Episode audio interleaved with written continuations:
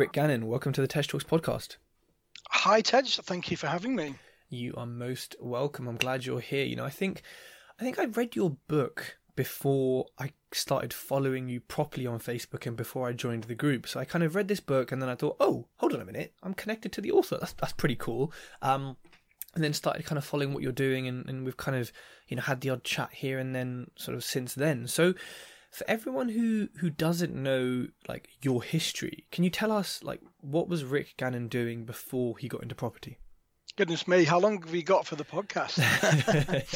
yeah, of course. So, um, well, for those that don't know me or you know haven't read my book or followed me on social media, etc., um, I am an ex-police officer, hence the title of my book, House Arrest. So, I'm an ex-police officer, and um, I had a very life changing moment, a very um, um, what's the what's the word I'm looking for? Quite a surreal moment. And I was a police officer for many many years, and I was a, a temporary sergeant. I was in the temporary sergeant's role, and that means that I passed all the exams and etc. I was just waiting for a position to come up for me, and I was doing relief, so relief sergeant work, if you like, for about probably three years. I was actually a sergeant for the whole of that time.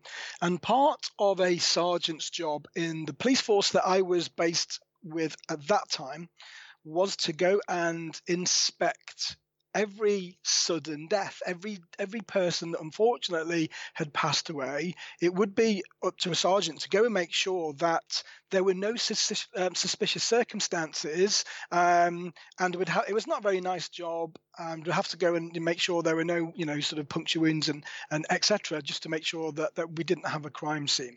Now I'd done this many times before in the past and it wasn't new to me never very nice but i got called to a job and it was in february it was about three o'clock in the morning it was raining it was horrible it was very damp and dismal and my energy levels were quite low that night anyway and I got called to a job where, unfortunately, this poor gentleman had passed away um, on his couch, and he had been there for about two weeks. So it wasn't very pleasant. And I did what I had to do. And as you can imagine, my energy levels were just getting worse. They weren't very high at all. It was not a very pleasant job. So I, I did what I needed to do and went through the motions. And I then went home and I got home just after seven. It was quite an early finish, and I went upstairs to see my daughter Charlotte. And Charlotte was bouncing around, and I said, "Hi, are you okay?" And she was, "Yeah, just getting ready for school, Daddy. I'm fine." And then I walked into my son's room, Ben, and I said, Hi, Ben, how are you? And he said, I'm not so good, Dad. And I said, Well, what's the matter? And he said, Well, I've been up most of the night wondering why I can't play football like my friends because Ben was born prematurely and unfortunately he was born with brain damage and he has a condition called quadriplegic cerebral palsy, which means for Ben, he can't use his legs at all. He's literally got no use out of his legs, so he's permanently wheelchair bound and he's very restricted in the movement of his arms. And Tej, that to me was a it was a real eye opener and a proper grounding moment. Now my energy levels are already pretty poor, and they just got worse and I it's almost like time stood still and I just did not know what to say. I didn't know how to answer him because it was sort of well, I wasn't expecting it, and then it was in just a, quite an emotional moment, and I realized at that point that life is short and life is you know we only get one shot at this and and I've played this over and over in my mind over the years and you know, without trying to sound cliched, that, you know, we are only here once, we do only get one chance at this. And I said to Ben, don't worry, it's cool. Um, we'll make it okay for you. Um, we'll make it, you know, we'll make it happen. And Ben at that time was at mainstream school, and he was the only disabled child at the school. And you know, it's almost like he was looking through the window on sports day and you know during playtime at everybody else, and realizing that he wasn't able to do the same things. So we had a bit of a cuddle and a little bit of a cry together, and you know, it was quite an emotional moment. And I went to speak to my wife Lorraine, who was downstairs, and I said, "Look, you know, I just had this conversation with Ben." Um, I'm not happy at work, and you know I realise now that we need to do something for our family. We need to really try our best to make things happen, and you know to make the best out of the situation we have and to look after our kids. I was working shifts. I was on response, so I was I was the the person that would come in the fast car when you dialed 999 with my team behind me, and our tasers and what have you. Um, so I was working shifts, so I was away for most of the time. So my kids were um, growing up really, you know, without me being there. So that was another element.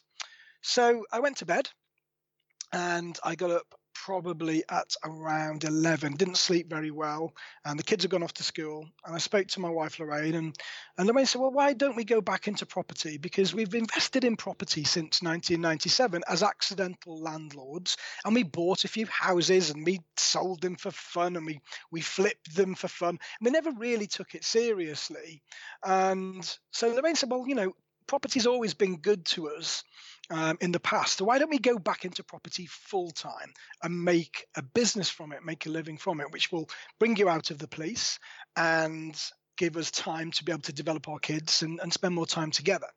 So Lorraine then said, Well, I've I've been going to a networking meeting and I was quite aware of that. And she said, I've been talking to somebody about these things called HMOs, houses in multiple occupation. And she went on to explain the income and, and how it would work and and I immediately put the barriers up again because in the police, I had lots of experience of HMOs. And my experience of HMOs was to obtain a warrant and then go and knock the door down and arrest people inside for prostitution and drug dealing. And I said, Well, why the hell do I want to do that? At least in the police, I can come home and leave it behind. I don't want to be involved in managing that kind of property. But I didn't know at the time Uh, that there was you know lots of different tenant demographics you could put into HMOs and not just DSS tenants and you know and tenants that we could potentially find it hard to manage. So Lorraine dragged me over to a networking meeting, kicking and screaming. And Tej, you know when a, when you're a police officer, you really don't trust anybody else unless they are also police officers, and you become very despondent with society sometimes because you're dealing with all of the negative side of society pretty much all day long. So I got dragged across to a networking meeting and I was your stereotypical don't look at me, don't make eye contact with me. I've got my arms folded, I'm sat down, I've got a scowl on my face, and I'm looking at my phone pretending that I'm texting somebody because I was not in the room. I just didn't really want to be there. It wasn't my thing. But very quickly, one of the hosts came over to me and he introduced me to somebody else that was at the networking meeting. And bizarrely, this other person was also a police officer. And even more bizarrely, they were stationed at the same station as me, but I didn't know because we worked opposite ends of the shift pattern. So we didn't know each other. But they said, I know, and they said, well, Rick, you know, I'm in, I'm investing in HMOs and I'm just about to replace my income. Now, that from a fellow officer was enough for me. I trusted cops. Cops were my family. So I said, okay, great. Where do we start? So, really, Tej, from there, um, Lorraine and I forged our HMO business. And and I don't mind, you know, sharing the numbers. I mean, in the first sort of three or four months, um, I, what I did first, I, I took a career break. So it meant that I was still a I was still a warranted police officer, um, but I wasn't getting paid but I was still a police officer, still had my warrant card, etc. And um, I was forging my business really, hoping that I could make it work. But if it went wrong, I still had that element I could go back to, so I could go back and, and, and take my job from where I left off. So I worked really hard, really hard. And in the first four months, I replaced my police income. And then I was able to resign from my job knowing that I had already replaced my income. And then within, I think it was about six to eight months, I doubled it. And then within 11 months, I quadrupled my police income just from investing in HMOs. And I suppose the moral of that story is that um, during that year, not only did I have more money, but I had more time. So I founded the very first disabled power chair football club for children called Worcester Wizards. So wow. that then enabled my son to play football like his friends, and he could go off to school on a Monday and tell people he played football too. Wow, that's that's an incredibly touching story, and I think you know a lot of what we talk about in property is the money that it gives you all the time, but we don't necessarily talk about what we're going to do with that money and time. And I think it's great for everyone to hear that your why was so strong and so personal, and you managed to achieve it, you know, to an extent, um, within a certain period of time that, you know, by all you know means is, is pretty quick. Um, mm. and, and that kind of highlights the power of property and what it can give you more than just, you know, the kind of buzzword of financial freedom. So you said you replaced your police income in the first couple of months. Like, so, so what was your police income? Yeah, so you know, um, when you're in a job and you get paid and you've got nothing to compare it to, you kind of get used to it. And my income as a sergeant in the police, I was bringing home less than two thousand pounds a month after all my stoppages. Now, um, there is a bit of a caveat to that because I had a pension and the police pension's um, quite substantial, so that gets taken out at source. And I also um, donated a small amount to charity as well, so that got took out at source. But I used to bring home around about eighteen hundred pounds a month to two thousand pounds a month, and I was quite happy with that. I thought that was a good income, um, and obviously, you know, sort of looking back now and the what's expected of you in that public sector role from what they're rewarding you with and selling your time for money it's actually quite bizarre that i even managed to live off that wow i mean it you know firstly it's shocking how you know like the police don't get paid in my opinion, enough for the amount of work that you do. Like, I'm a big fan of police interceptors, so like I, I can see the kind of hard work that goes into it, and I see it every day, and I think it's it's ridiculous. Um, secondly, you know, to replace that in a few months is is quite something. So, like, h- how did you do that? Did you use your own money? Was it just two HMOs? Like, talk me through kind of h- those first few months. Yeah, so um, it was hard work, Tej, you know, and I'm all, you know, I'm an advocate of sharing all the good with the bad when we talk about HMO property because, you know, you're always going to have your opposites and you're always going to have your, um, you know, your yin and yang. So, you know, with every good, there is a bad. And I worked harder, I think, over you know the fir- well over the 12 months not just the first you know two or three months than i'd ever worked before but i always knew that i'm going to sacrifice probably a little bit more time away from my family to begin with in order to have more time with them towards the end. So i just went I just did everything, absolutely everything you could think of in order to acquire property. Obviously, all lawful and all you know within um, you know w- w- within all the acts that you know we have to follow and all the legislation that we have to adhere to.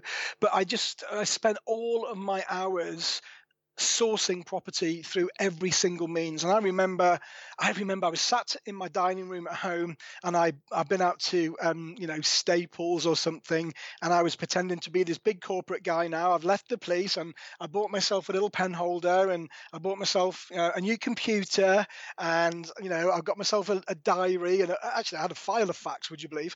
And I've got this Filofax, and I sat there with the phone. And I said, right, here we go. And to say that I was um, my soul was destroyed within the first week is probably an understatement because you know like everybody that starts from nothing I was literally starting from nothing we had no money and um, you know we had we had nothing I had virtually no experience and I was just literally picking up the phone phoning agents asking if we could go and view properties, offering on rent to rent, doing absolutely everything that you can imagine. And then when I wasn't doing that, I was out walking the streets, putting postcards in windows, dropping letters in through people's doors, doing direct to vendor marketing campaigns, visiting agents, taking boxes of chocolate. And it was soul destroying because after about probably three or four weeks of doing this, I had nothing, zero, absolutely nothing. And the and the leads I thought I had, you know, you get excited when a lead comes in, didn't turn into anything, and I I thought I was going to end up back in the police. So I didn't stop and I just carried on doing what I was doing, carried on pushing, carried on sending letters out. And then one campaign alone bought me 17 leads in. And I remember the feeling when these leads just kept coming in and they didn't stop. And out of those 17 leads, I got four deals. And those were the first four deals that enabled me to give up my job in the police. And then all I did was cookie cut and just do the same again and continued to do it to get to where our portfolio is now. I mean, obviously, now we are in a very, very different position than when we started. But it's very easy to, you know, get bogged down with all of the what ifs and I can't do it and oh you know it's just going to be easier if I go back to how I was before but I knew that if I was going to do that then nothing would change and I would always have that regret in my mind. That, you know, the what if I had have done it? What would my life look like now? And my life is very different now than it was before. yeah, wow. And so, uh, you know, those 17 leads, was that a direct to vendor campaign? Yeah, absolutely. All of all of that particular element of from those leads all came from direct to vendor campaigns.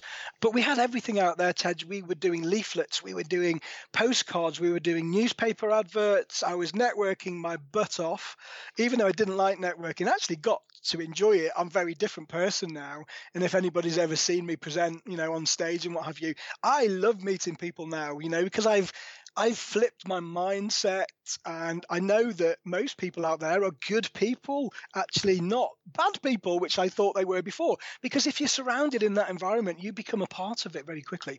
And um, I, I realized very quickly that you know that was the way forward. So we were doing everything, and I started to just network everywhere.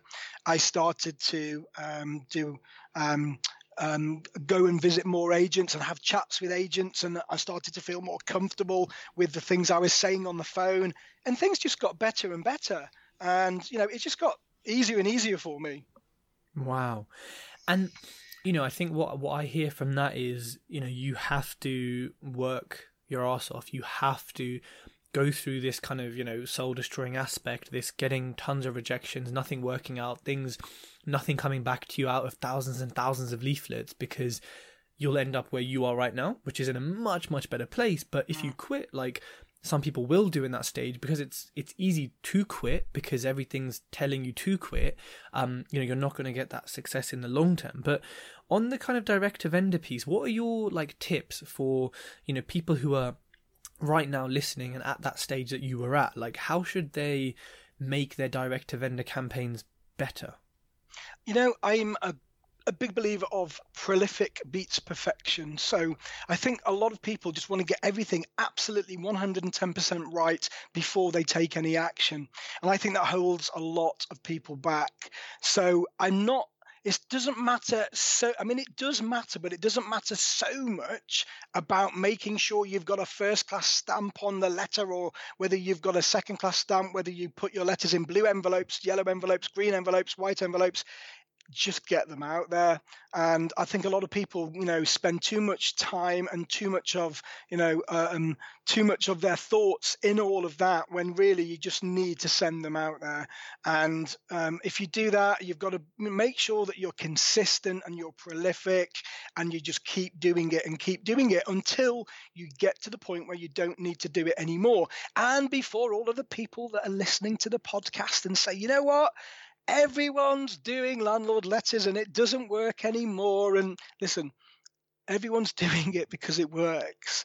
Now, you know, the statistics say that it's about seven touches to a sale, but I think people it's actually gone up to about 10 touches to a sale now. What does that mean? Well, it means that people aren't going to buy from you straight away.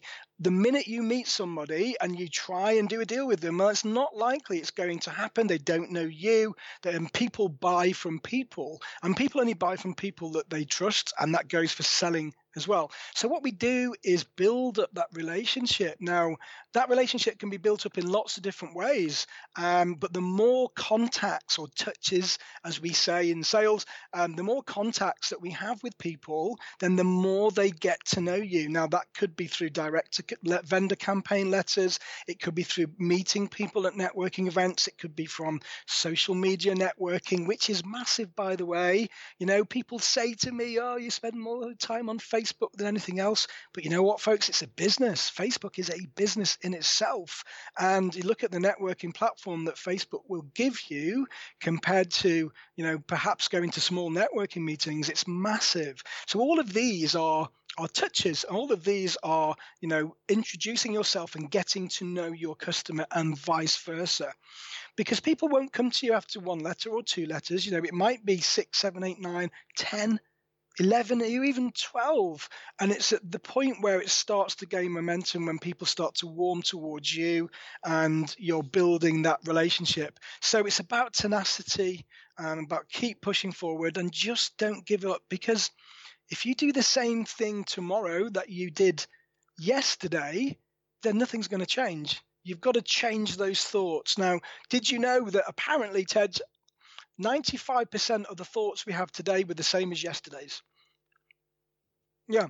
So we've only got 5% different thoughts. So we need to shift that, change the thoughts, get out of that bubble that we are so comfortable in, because it's easy to go back to that as well. But if you go back to it, nothing will change. So we've got to get into that stretch zone, got to move forwards and just keep doing things differently until we get to where we are. And very, very quickly, that stretch zone will come your comfort zone. And then you've got to stretch yourself again and then get out. You know, and it's like a continuous cycle, really.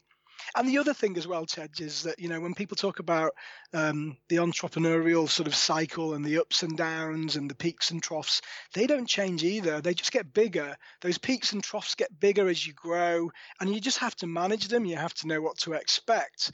Um, and I kind of like say to lots of people that I talk to, you know, when they say, "Oh, well, one minute I'm great and it's all going really well, and the next minute this happens and it all goes wrong," that never changes. It just gets bigger, and the numbers get bigger.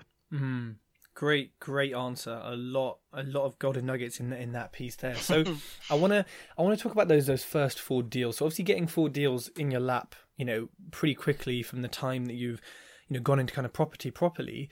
Um, like what? So firstly, these are in Worcester, right? Yes, yes. All, well, yeah. I'm, I'm Worcestershire. Yeah. Worcestershire. So, in terms of the figures, could you talk me through like one of them, just so we kind of understand uh, how it looked yeah. for you, and then also tell us how you funded all of them. All of them? Well, all of my deals? Uh, no, th- those first four. Oh right, okay. Oh gosh, no, that's on the spot. Don't have the figures in front of me, but I can um, I can give you a synopsis of um, our first four deals. Um, so the very, very first HMO that we did. Now we've got Article Four now in Worcester, and we've also got additional licensing. So we've kind of got everything slapped on us. But before all of that happened, we got into the market probably about a year prior to all of that um, taking place. So we were quite fortunate. And my very first deal was sourced from Zoopla was it Rightmove? It was one of them. I think probably on both of them.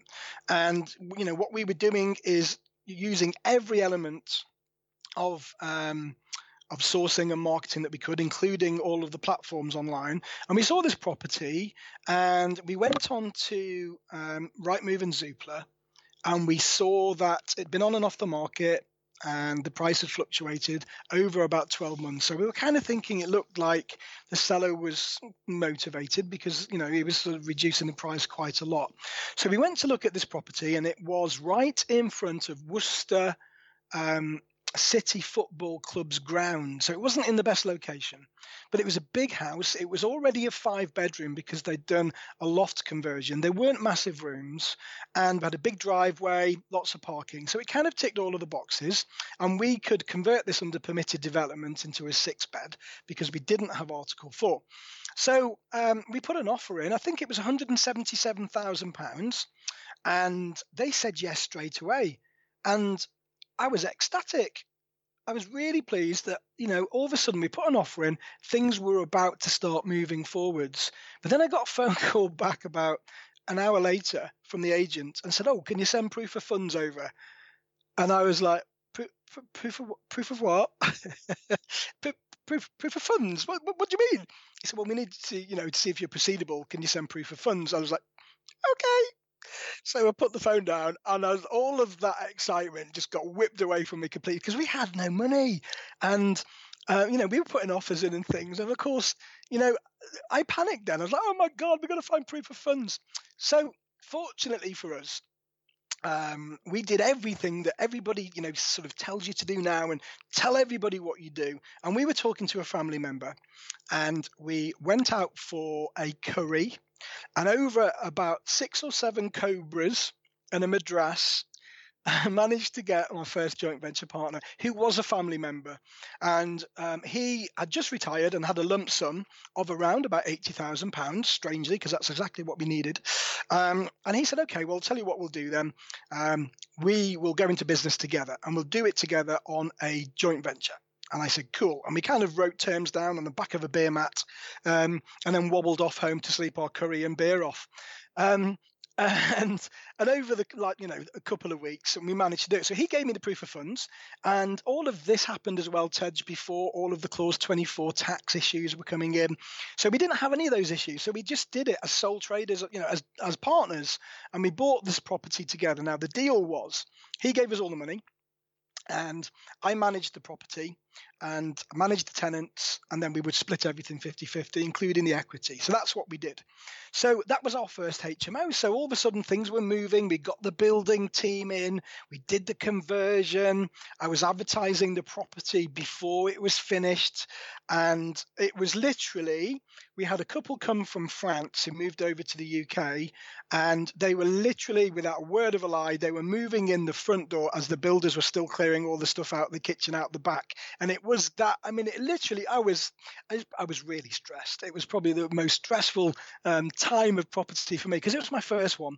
I wanted to get it all, you know, bang on. So we filled that property really easy, and we were splitting about, I think it was about 480 pounds a month each in profit.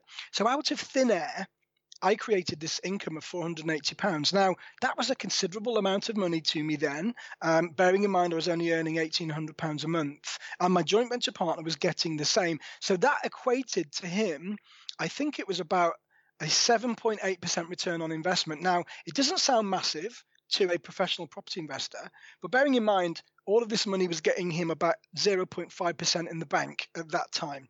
So he was over the moon and he was getting £400 a month in his pocket or just over. Now, the great thing was, um, he didn't want his money out straight away, but he did want it out at some point. About 18 months ish later, Worcester City Football Club were relegated and they sold their ground to a developer and they redeveloped the whole area and put four and five bedroom houses and apartments on the ground. So we refinanced that property about 18 months later for 260 something thousand, which meant that my joint venture partner got all of his money back, every penny, and we had about 10,000 pound on top to split. And because the rents have gone up over the years as well, we still make about 450 pounds a month each from that property, and it cost us zero. So that is a great example of a, a no money left in deal. So that property for us now is an infinite return on investment. So we thought, you know what, this works. This is awesome. All we need to do is go and do this again. So, of course, my joint venture partner has said, well, hey, I've still got this 80 grand in the bank. I'm still only getting 0.5% interest. How about we do the same thing again? So we went off and carried on doing deals like that. But that wasn't, so that was my first deal. So awesome deal for both of us. Um, still one of our best properties. It's in a great location now and works really, really well. My second deal and my third and fourth were deals that I did myself, and they were all either lease options or rent to rents. So my second deal came again from landlord letters, and it was a property that was already being run as a HMO. Um, so it was a lot less um, ingoings, and that was fortunate because it was a rent to rent. And the owner approached me and said, "Well, we bought this property in 19, uh, in uh, 2007, 2008, right at the peak of the market. Um, unfortunately, it's in negative equity by about ten thousand pounds, and um, we've been renting it to a charity that house." Uh, young offenders that have come out of prison and then they're in a transitional phase before they are completely released back into society for themselves to fend for themselves. And even though it was with a charity, the landlord was getting lots and lots of complaints from the neighbours and he was he was at the end of his tether. He didn't want to do it anymore. In fact his wife um, didn't even want to go to the property because it was that bad for her mentally. She just had really bad experiences every time she went there. So I offered to buy the property to begin with, and hope you know my joint venture partner would come in on the deal. And he said, well, he couldn't sell it at the market value or what we perceived as market value at the time because he would have to pay the bank about ten thousand pounds. So I said, okay, well, how about we do um, something that um, will will help you get that money back? So I could agree to purchase the property in five years at an agreed price that we can set now. And if that's acceptable for you, um, I can rent it in the meantime. So what we know is a lease option, but I didn't use the terminology to him because I didn't want to confuse him. And he said, that sounds like a great idea. So what you're saying is that you could give me potentially more in about five years, and that means that I will walk away in five years with profit rather than being in neg- negative equity.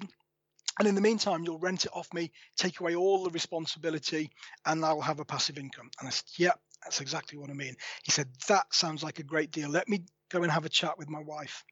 And about two days later, he came back. He said, I've chatted with my wife, and uh, no. and I said, Oh, right. I wasn't expecting that. Okay. I said, Well, what is it that you're not happy with? They said, well, you know, we don't know what the market's going to do in five years' time, you know, and if it goes up really significantly, we're going to lose out a lot of money. Um, I said, okay, well, I understand that. So how about then we do a similar deal, but what we will do is we will give you another 25% of the uplift of, of, the value of the property at that time. So if the property is valued really highly, well, you get another 25% on top. And he said, that sounds like a really fair deal. Let me go and have a chat with my wife.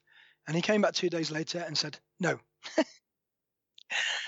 so this went on for a while, Tej. So um, I, nego- I said, okay, well, look, how about we split it 50 50? So if there's any uplift and if the property is worth considerably more than the offer we give you, we'll split that 50 50. And he said, you know what?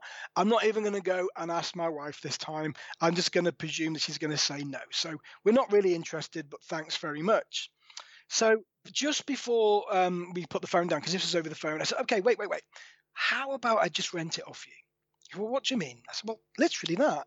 What about if I lock in with you a five year deal? I will guarantee the rent from you. You can walk away, and then you get all of your house back in five years, and you can choose to sell it, keep all of the money, do what you like. He said, that is a deal. He said, I don't even need to ask my wife. So we negotiated that over about three weeks, and that became our very first rent to rent. And and you know he was very skeptical. He'd, he'd been bitten a lot in the past, and he just make he, he was quite nervous. But we did the deal.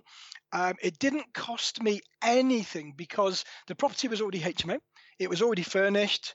Um, it was already decorated. We literally just had to get the contracts drawn up, um, which we did. Um, but you know, going back then, I think we probably acquired the contracts. Now we don't we don't advocate that. You know, contracts should be written legally, and it should be between both parties because you know every deal is different. But back then, I was starting; things were different. um, so we negotiated it, got the contracts drawn up, and within about four weeks, we were in. Um, and very quickly, the property started to fill. You know, almost to the point where um, I could have probably charged a lot more for the rooms. So we were paying the landlord a thousand pounds a month on that property, guaranteed for the lifetime of the deal, and I uh, the property was making me about seven hundred in profit. So that was my next deal. So I just made over a thousand pounds a month between two properties, and neither of them cost me anything and I was hungry now, Tej. I was really out there looking for deals. Um, so that was just to me, you know what, this works. And I remember on because um, we take our rents on the first of the month, and I've always done that. And I remember on the thirty first of whatever month it was, I sat up all night just what with my mobile banking app watching the rents drop in because um, I was so nervous I wasn't going to get paid because I thought something's going to go wrong. You know, this can't be this easy. And I was watching the rents drop in, and it was just an amazing feeling. So that's my second deal. Uh, my third deal was um, another. Well, it started off. Um, it was advertised as a, a sale and it was in a great location in Worcester. It was right, literally right next door to the train station. And we went to view it. It was on again with an agent. So this was with the local agent. And this came about from me going into the agencies every week and making sure that we got the first dibs. And surely enough, we got contacted by an agent. He said, It's just come on the market now. Are you interested? It will make a great HMO. And they can say that then because we didn't have Article 4. So I uh, went along with my wife, Lorraine, had a look at the property, and um, the vendor was there. And this property just sang to me.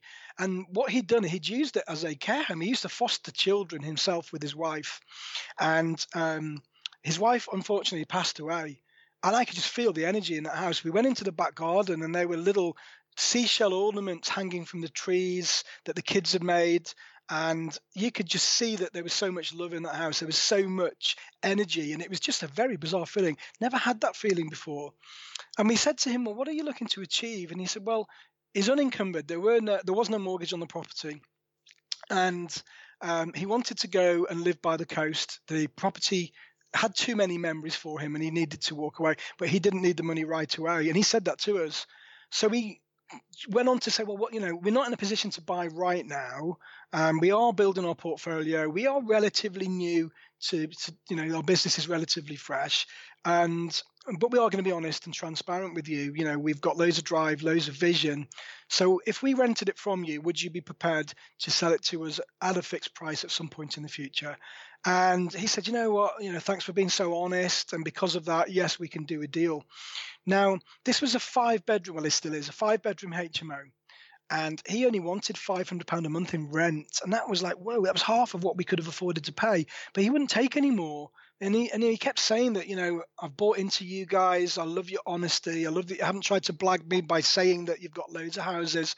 Um, so we did a deal with him, and we took it on an 18 month option because that's all he would do, and we did a conversion. This one did cost us 10,000 pounds we had to put in, which we borrowed from an investor, a private investor, um, where we paid a fixed rate return. We did the property up to standards, got it licensed, filled it again straight away and then we operated it for 12 months. And, at, and on the 12 month point, um, and this was sorry, the, the profit on this one was really high. It was about twelve hundred pounds a month because of the rent. So I just like you know created uh, the first three properties, you know, almost um, over what I was earning before. So we bought it um, eighteen months later, and we bought it again with our joint venture partner because we just financed our first property, got the money out of that, as you know, because I just mentioned it, and we put that into the um, this property here. So we bought it, and that was our first lease option purchase that we actually completed on, and um, and those were our first three deals. And then the fourth one, the fourth one is very different because again, this one came from landlord letters. I'll say again, this is the first one I think of these examples came from landlord letters, and it was a converted pub and it was a 12 bedroom property right bang in the middle of the city centre, right opposite the busiest nightclub in Worcester. And it had single glazed sash windows and it had everything wrong about it. So I went to view it, didn't really like it. And the story was the, the landlord was motivated because he'd he'd bought the property as an investment. He wasn't really a landlord himself. He rented, uh, no, he didn't. He gave the property to an, an agent to look after. Um, the agent was only targeting students and he missed the student market. So he had about uh, four of the rooms occupied and the rest of them were void. They were empty and they were brand new. They'd all been converted and they were all en suite. So he came up to me and asked me if I was interested. I had lots of reservations. We didn't do the deal overnight. It took about three weeks because I made him an offer. He said no. And again, came he came back to me about four weeks later and said, "Look, I've still not um, um, sold these rooms. Are you interested?" So we did a deal. This was another no money down deal, Tej. It was a five year lease option. I didn't need the agreements because I already had them, and I uh, didn't need any money putting into the property. We didn't need any deposit or anything. It was ready to go. So I took it on a month and a half rent free, just so I could make sure I could fill the rooms and we did a deal. Now I pay him two and I've still got this because we've renewed we renewed it for another five years. Um, I pay him two and a half thousand pounds a month, and it profits me about fourteen hundred pounds a month net. Um, and that was from thin air again, fourteen hundred pound a month from one property. Now I've forgotten now, I've lost count on where we got to with the income, but you'll see by now the first four deals I'd more than replaced my police salary from a start, you know, a standing start with no cash in the bank whatsoever. And after about two months, that landlord came back to me and said, I'm really happy. I've also got another property I haven't told you about. It's got eight bedrooms. Would you like that as well? And so the story goes, and we just carried on growing from that point. Wow. You know, I think, you know, if you can do that, then anyone can, right? Anyone listening can replicate what you've done, go hell for leather, and achieve this in the same time frame, maybe quicker. There's a challenge for anyone listening. Um, but you know, you have you know created and you know by the sounds of it if i do the rough maths in my head enough income for a lot of people to be you know quite comfortable on and maybe even stop buying more properties if that was their kind of vision or dream or they want to go travel the world or open a farm or you know whatever it is so mm. you've done that so quickly and i think there's, there's so much in there that you've kind of touched on that's going to be so useful for the listeners. But, you know, being honest, being confident, like got you these deals, being someone who delivers on what you say you're going to do has opened up more doors for you. So for me, those two are uh, alongside many of the lessons you've given there are so so important. When people are new, it's quite easy to kind of think, oh, you know what? Let me just blag it. Say I've got three HMOs already. Get some pictures off the internet. Blah, blah, blah. Just you know, you don't need to do that. If you kind of No. do it like Rick did it, you'll get the success that you're having. So if we fast forward to today and we are in March 2019, what does your portfolio look like now? it's really strange because we've got a bit of everything now. So we have got about four and a half million pounds worth of houses now of our own. Um, and we've got about 120 tenants. We cash flow about £40,000 a month in rent from HMOs alone. And, and we're kind of comfortable with that. You know, we don't really want or need that many more houses. We don't want to be super duper landlords. You know, we don't want five, six hundred tenants. We've got a sweet spot because very quickly you become your own worst enemy. You become your own, um, you start competing against yourself in terms of selling rooms. But you know, to come from where we've got to, our last deal we bought um, from landlord letters for 1.1 million. Uh, that's what we paid for it. Um, we bought it in. We just bought it, you know, um, with m- traditional mortgages because we're in a very different position now. We we can afford to do that.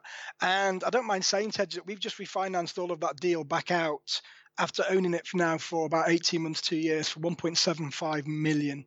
Um, so we've got, I know, we've got all of the money back out of that deal. Um, so we've got 28 units there over it's a whole street some people may have seen it i do post it on facebook um, for free you know so you know we bought a property for 1.1 million that didn't cost us anything in the end. We had to put money down to begin with i understand that. Um, but now we've refinanced that cash out. So that's what we do now. You know we, we are in the bigger deal camp now really. So we kind of look for deals at 700000 upwards towards 1.1 million 1.5 million that kind of thing. So in a very different position.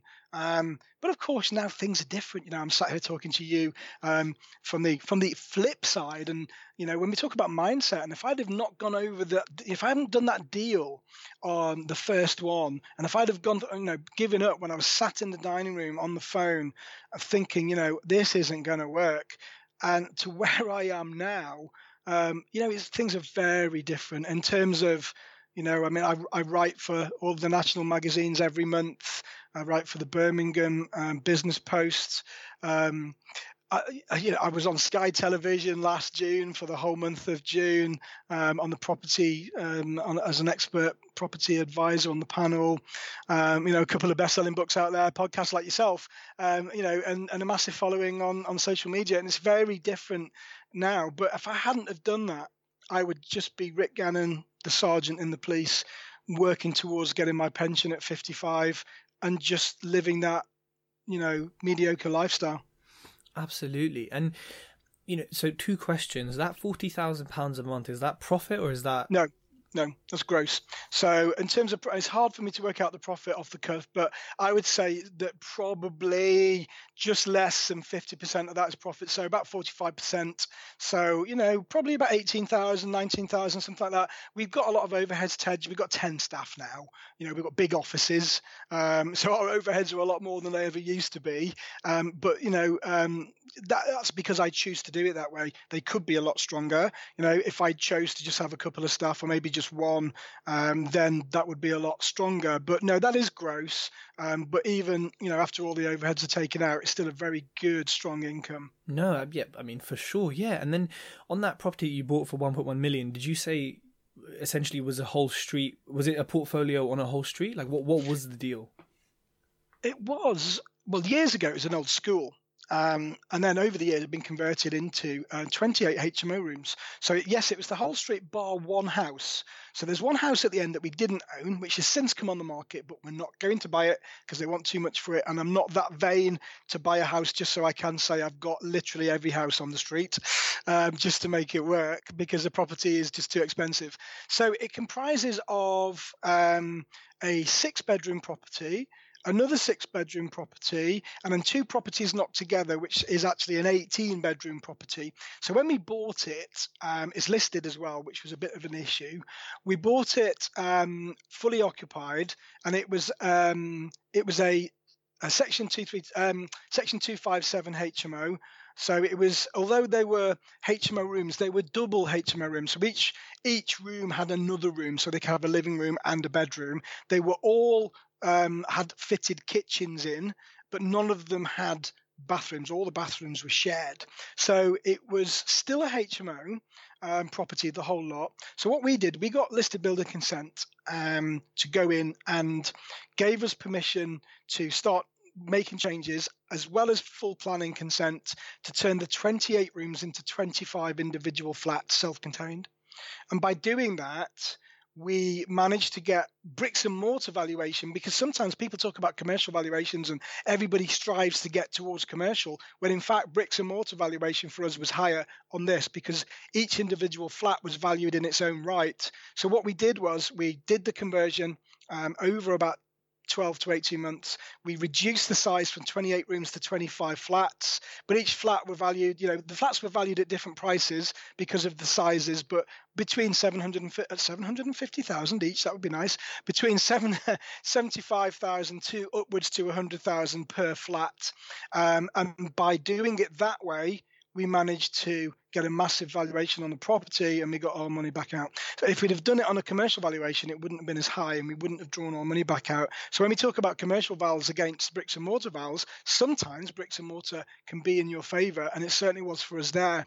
So it's still occupied, um, still fully occupied. The rents um, have a lot to do with the valuation as well, um, because we did manage to put the rents up considerably. Because when we bought them, the landlord had had the property for years. Most of the tenants have been in there for 15 years or so, and all of the rents remained what they were paying 15 years ago. So we we did have to put the rents up, not because we're being greedy, but because we want market value, of course. So we did. We put the rents up, and the tenants stayed because they knew they were still getting great value. So the property cash flows at ten thousand pounds a month um, and net about five. Wow, what a deal! And how did you find that deal? Direct to vendor landlord letters. Uh, okay, so they do work for the people saying they, that they do uh, they don't. There's the kind of proof. So, you know, I know you said things are different now, and you can you can afford to work on these bigger projects. But from your journey from those first four to to where you are now, you know, I assume you've worked with investors. How did you find investors to fund your deals?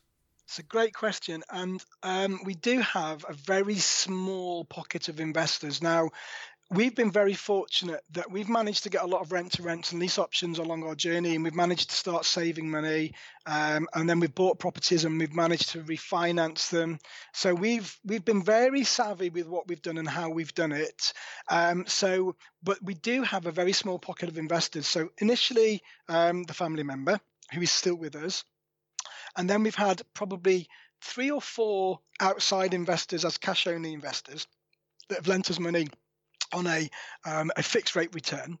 And we've paid them back uh, over a period of 12 months or two years and we've used that money to go and you know do refurbishments on properties that we've bought because we can't use that money really to buy properties a little bit too complicated and um, then we've got our main investor who is in the project that I just mentioned um, as a, um, a, a partner, as a proper partner with you know shares and, and what have you. So how do we get them? So from our, our our investors have come all from our community.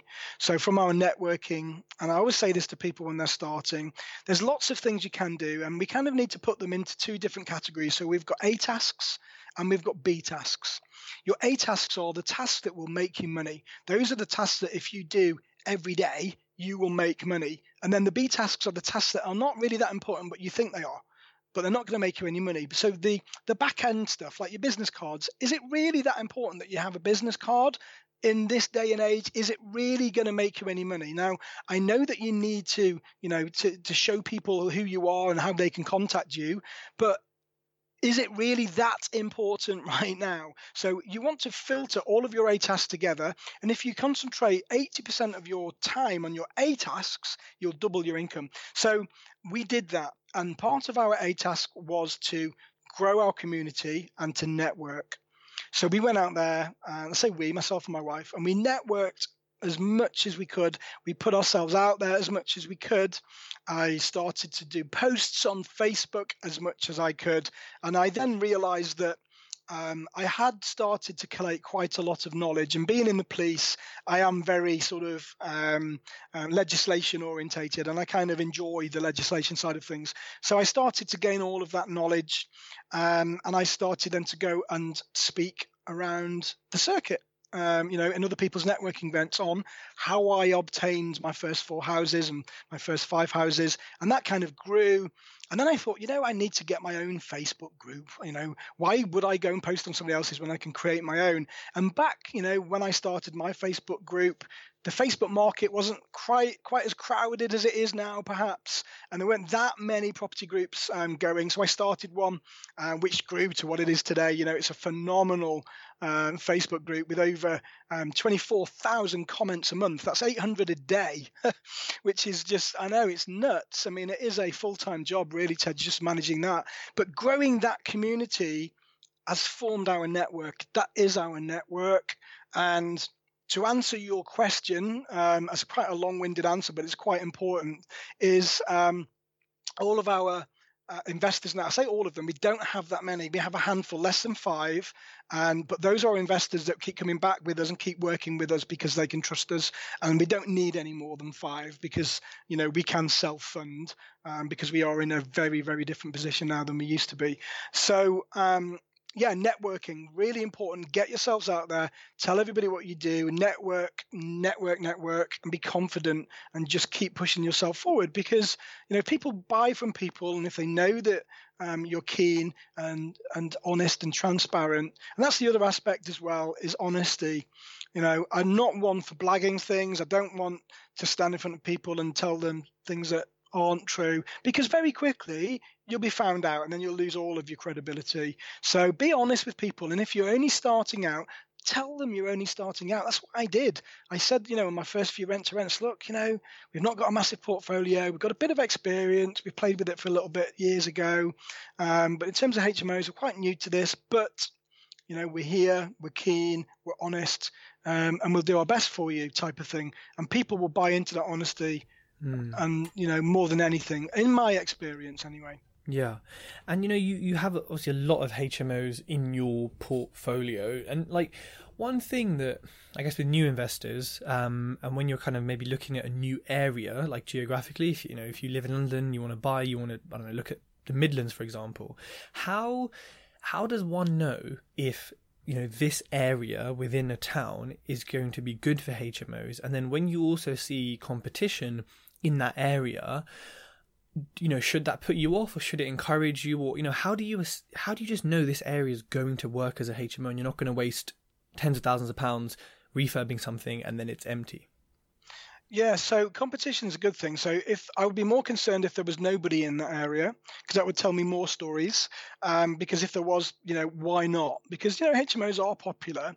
So I think there's a word that's bandied around social media groups quite a lot called saturation, and I call it the S word, the dirty S word. Um, and I think you know there's there is always room in a crowded market. Now I'm going to give you some examples here, Tej. So you know we look at current at the moment. You've got the the um, the two phone providers that are out there right now that really control the market. So you've got Samsung and you've got Apple. Then all of a sudden you've got this new guy that comes along with Huawei and taking on the biggest players, marketing, you know, while we, you know, it's only really just started to come out there and they're not scared of going head to head with the big boys like Apple didn't when it was BlackBerry back in the day. You know, BlackBerry was the, um, the, the scene and Nokia, the scene to have phones. So there's always room in a crowded market, provided you've got your product right and you've done your research. So what you can't do is go you know bounding into an area and just starting. You've got to do your due diligence and you've got to see and make sure that it will work. And I think you know largely this is test and measure. So first of all, you need to have a look and see what other people are doing. Um, you know, choose an area that is relatively close to where you live, relatively close, so you can get there quickly in case you have to. Because to begin with, you know, you're going to be doing most of this yourself until you put your team together. Um, so it is going to be hard work. So you need to find out that you know the property is probably less than an hour away from where you are and then look at what everybody else is doing go onto the internet have a look on um, Gumtree and have a look on spareroom.co.uk and all of those, you know, UPad, and just see what everybody else is doing. Now, you're not really going to get a good gauge of supply versus demand from any of those websites because the, the figures are kind of flawed. Sometimes people put dummy ads on there, which I'm not a lover of, and sometimes um, potential tenants will leave their profile up there when they've already got a room. So you know you can have a look at that but it's not really going to give you a great idea of what the supply versus demand is like. I think the best way to do that tej is to literally talk to the people on the coalface on the ground that are doing it. Now you can ask other investors. I would be wary of that as well because if see, people see you as competition they might tell you that the, the area is rubbish you know because they don't want you competing against them. So go to the agents. Go to the agents and go to as many as you can and say hey you know what, I'm Rick Gannon and I'm looking to invest in the area. And when I do, I'd like you to manage it for me. But before I do, I'd like to know a few things. What's the market like? You know, what's the turnaround like? What's the churn rate like, churn rate like in your HMOs? You know, what's the um, how many uh, viewings versus um, conversions are you getting? So get all of that information from the people that are actively out there doing it and the people that want to help you succeed. Because the agents will want your business. They're going to tell you warts and all. But don't just get one person's advice. Go down the agency strip, as you you know, we call it the strip because most of the estate agents are in the same road, and, and go and ask them all and take a view on, on everything that they've told you and work out for yourself then whether you think there's a strong demand or not. And that's the best advice I can give for that, Tej, because, you know, we've got to go and talk to the people that are experienced in actually doing it themselves. An agent will tell you that because if they want your business, they're going to tell you, um, you know, what the what it's like. But don't just take one. Go and ask all of them, and then get a rough average of what it's um, of what the area is doing, and then you know, be better just be better. There's lots of great things. I mean, you know, again, there's, you know, there's all, ever since I've been doing this, this saturation word has been out there. It's never changed. And markets fluctuate, and there are lots of people doing HMOs. But guess what? There are lots of tenants out there as well that want to rent from HMOs for lots of reasons that either can't afford to get on the housing ladder or they simply don't want to because they like the flexibility of being able to move around when they choose to. So, all of that coupled together with a great service service and a great product will put people to the top of the pack. And again, this goes out to people that I keep picking on social media a little bit, but people will say, Oh, the market's saturated, my rooms have been empty now for four weeks or five weeks or six weeks. And I'll say, Well, let's try and help you with that. Can you send me a link to your advert? And they send me a link to their advert, and it looks like it's never been decorated since 1972. uh, and and the advert is you know it's a it's a photograph of a, an unmade bed, uh, maybe a divan bed that's all tatty, and the curtains aren't closed and and it's not it's just awful. So just be better than everybody else. And you know those adverts are still out there on facebook on um, spare room now. I've been looking at them this week in fact and there's still loads of those. Get your photos professionally taken. So I know that some people like to use their iPhones and they think they're taking great photos, but you won't be able to compare unless you compare them against a professional portfolio photos. So every property you have, get your photos professionally taken and you've got them then for life. It's an asset and you can use those moving forward. So a few tips there. I could go on, but I know we've only got a, we 45 minute podcast, but um, you know, get out there, just do it. Make sure you do it better than everybody else. Be confident and have confidence in your brand, and you can make this work. Awesome. And what are your thoughts on the market in Worcester and Worcestershire in, in general? That was terrible. you don't want to invest in Worcester; it's awful. cool. I will. I will take that. Um, avoid Worcester, everyone. Um, now, this question I think may lead us to talking about something that you have developed yourself. But what you know, is there a resource platform or app that you can't live without? Okay, well, thank you for a nice lead in, Tej. Um, is it okay if I do a little bit of a, um, a, a rewind again on this, just to sort of um, tell everybody how we got to where we are now in terms of what systems we use? Yeah, absolutely. Okay. So going back to probably my fifth or sixth rent to rent, which I haven't mentioned um, today. And again, at that point, I said I was working really hard and I was um, at the property and doing everything that everybody told you not to do. So it was half term I had my kids with me in the property. I had my um, my dogs with me. My wife was with me. The kids were chucking KFC wings at each other, trying to kill each other. The dogs were trying to um, get out of the window at the next door neighbour's cat, and it was just bedlam. And I was up a ladder, had a cheese sandwich in one hand, and I had my magnolia, yes, it was magnolia, paintbrush in the other, and we were decorating this property uh, on a rent to rent that we'd just taken over. And my phone was ringing because, uh, as I mentioned earlier, I was advertising the rooms for the property that wasn't ready yet, but I knew that I could sell it, so I was advertising the rooms. And my phone was ringing continually. Sometimes I took the call, sometimes I didn't. And the ones that I didn't, um, they were all prospects for tenants that wanted to move into that property. And it quickly dawned on me that I was losing loads of potential prospects and I didn't have a system. I had nothing. I was still using like a Filofax. I mean, I remember that Filofax. I don't even know if you can still get a Filofax, but I was using a Filofax at the time when I decided to.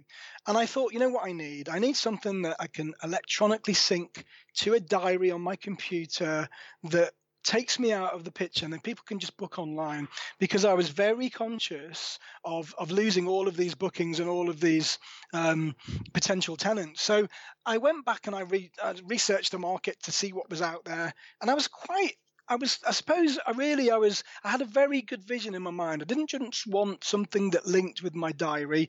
I wanted something that I could pre-qualify the tenant with. So I wanted something that um, I could ask the tenant questions before they got to the viewing. So I could pre qualify them to see whether or not they were actually worth showing the house in the first place because nobody ever did that. And I thought, well, you know, why don't people do the due diligence at the beginning rather than at the end? Because surely if they're not worth showing the room, then they're not worth showing the room and we can save all of that time and effort. So I wanted something that would do that. And I also wanted something that enabled me to go paperless and something that uh, wasn't messing about with application forms back into and reservation forms back into and, and what have you.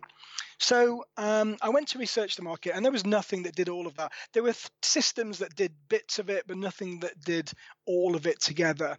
So I decided to create my own. And over a period of six months, I, I found some third party applications. They weren't mine, and I managed to link them in together through APIs and stuff. Bearing in mind, I'm not a coder, I'm, I'm an ex cop. But all of a sudden, I started to create this system that worked. I didn't own it, it wasn't mine. It was um, lots of different systems and they were all pieced together, but it actually worked. And how it worked was if a tenant made a contact with me on Spare Room, I would send them a link, and that link would send them to my diary booking page, and they would book a viewing with me at a property of their choice, which linked to my Google Diary, which meant that I bypassed the system and, I, and they couldn't book any viewings that weren't uh, available. So they were grayed out. So I didn't have to do anything. It was perfect. And then as soon as they booked, they got a text message with all of the um, the address and all the necessary information. And then they were led to a form they had to complete, which asked them 13 pre-qualifying questions. And you know, those were things like: Have you ever been evicted? Have you ever been made bankrupt? Do you have a criminal record? All the things that would prevent them from getting a tenancy with me. And once they completed that, I got an email to say that they completed it and I went through the form online to see if they were suitable or not. And if they were, then we carried on through the process. The system then went to the property.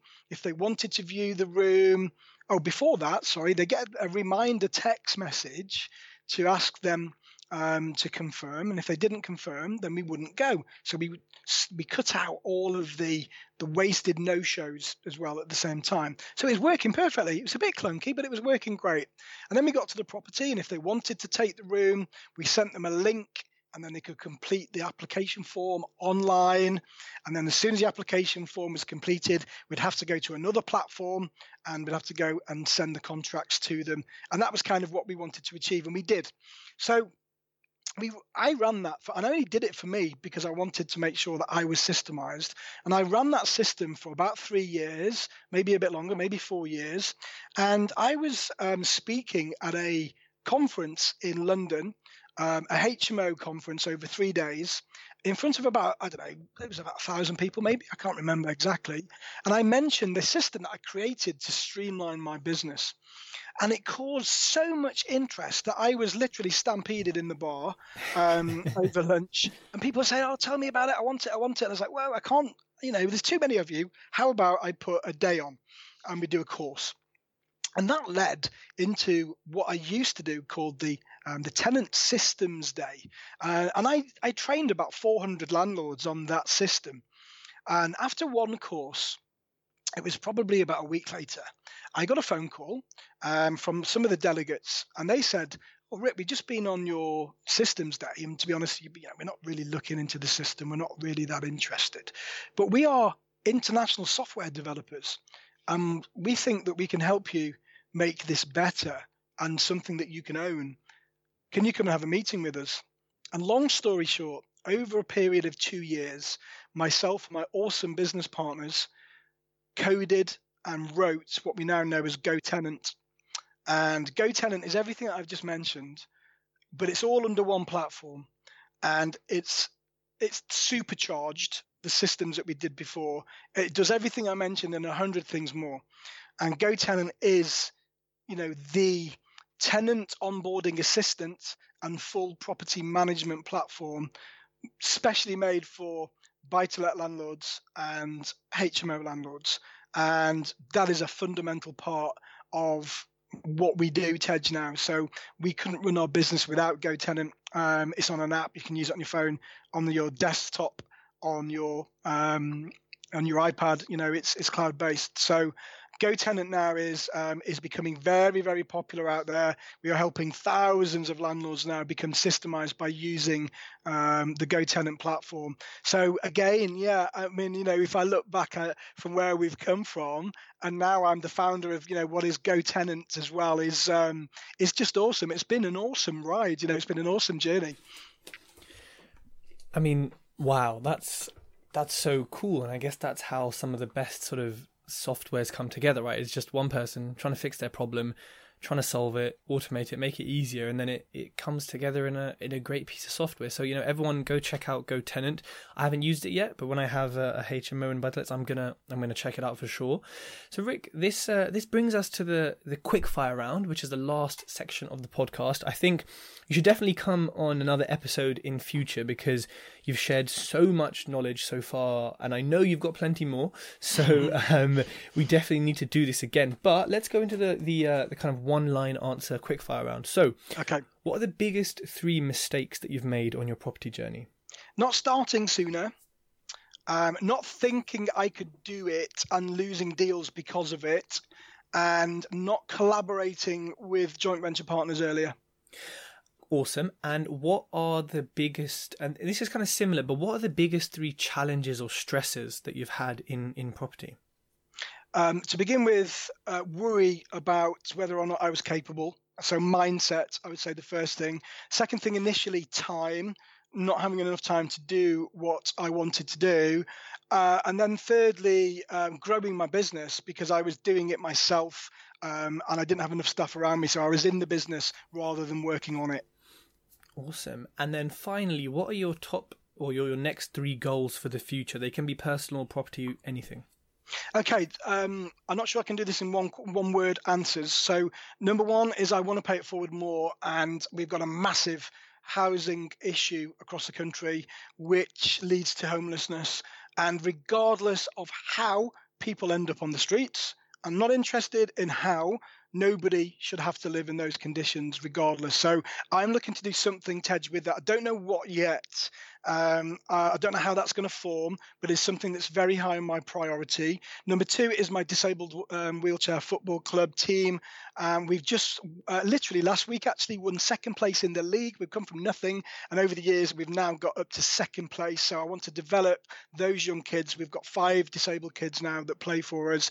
And then thirdly, um, I just want to um, build up enough of a portfolio that I don't um, I have to worry or my kids don't have to worry about money when they get older. So I'd like to leave a very large legacy for my children, specifically my son, because he's never going to be able to work. So I'm going to keep pushing, going to keep going there until we get to the point where I'm happy that if I'm on my deathbed, I can say it's all been worth it and my kids are going to enjoy what we've created.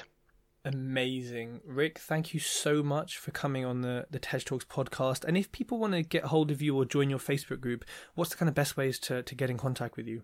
Thank you, Tej. So, uh, my Facebook group is called the HMO and Property Community Group. And the best way to get in touch with me is probably through that group.